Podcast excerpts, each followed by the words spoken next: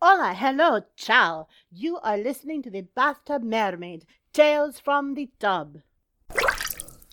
This is Mei-Mei del actual woman of the sea, here on Dog Days of Podcasting number 8.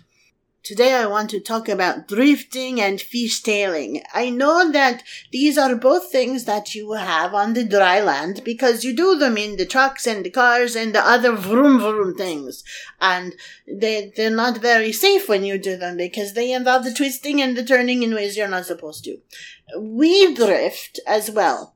Now, there is driftwood, but we are not wooden. We are mammals. We are mermaids. And so when we drift, what we're really doing is we get in the wake of a big shark or a big fish or a whale and we let their momentum carry us along with them. So we are being pulled by the other creature and we don't have to do the swimming all by ourselves because sometimes we just want to rest and look around and, and read what's on our social media and things like that.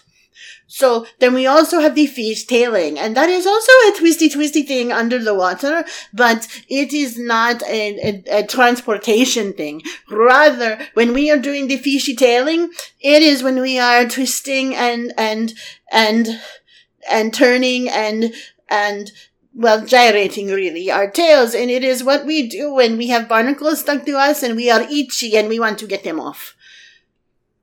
Some people say it's also um, something that we do to make other merfolk think that we are sexy. Um, and they say that on the land you also do this, but you call it twerking.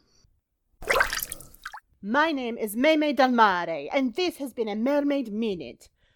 For show notes, contact information, and complete credits, visit bathtubmermaid.com. And remember, never let your bathwater get too cold.